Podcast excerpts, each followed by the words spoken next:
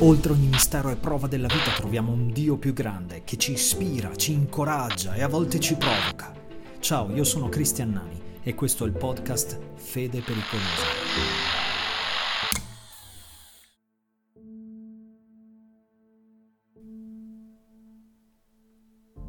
Un milione.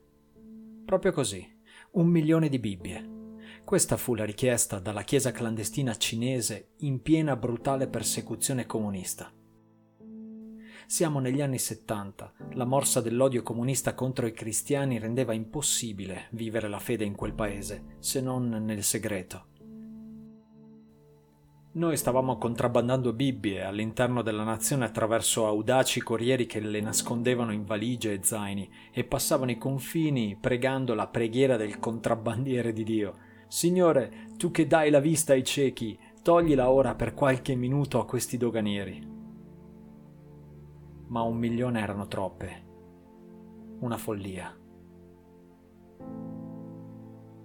Eppure un manipolo di uomini, con cuori in fiamme per Cristo e menti inquiete per l'avanzamento del suo regno, si riunì per discutere dell'impossibile.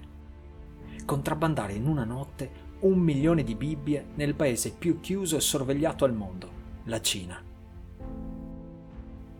Usciti da quell'incontro, una sequenza di miracoli e avvenimenti costruirà la via verso l'impossibile, una via che poteva passare solo dal mare, unica scelta praticabile per un'operazione di quella portata.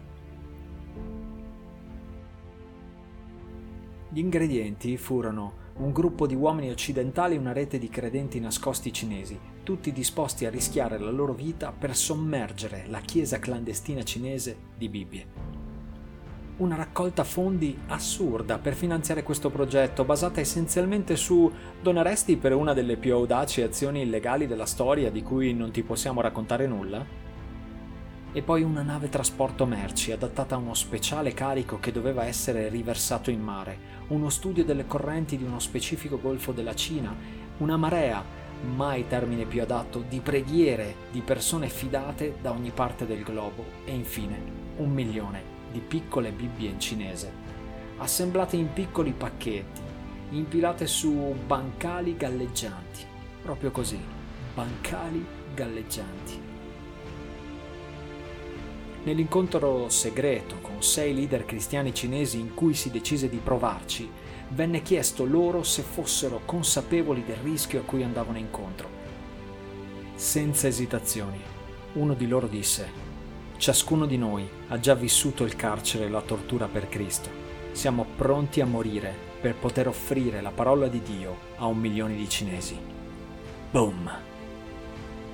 Il capitano della nave era sostanzialmente l'unico lupo di mare e dovette istruire il resto della ciurma, un branco di missionari e volontari pronti a tutto per Gesù. Lo stesso capitano dovette spiegare più e più volte il progetto ai finanziatori per sentirsi spesso rispondere è impossibile, perché apparentemente lo era impossibile. Ma lui e la sua improbabile ciurma rispondevano usando le parole di Geremia. Invocami e io ti risponderò ti annunzierò cose grandi e impenetrabili che tu non conosci. Punto. Non avevano fiducia in loro stessi, avevano fiducia in un Dio dell'impossibile. Ed è così che si alimenta una fede pericolosa.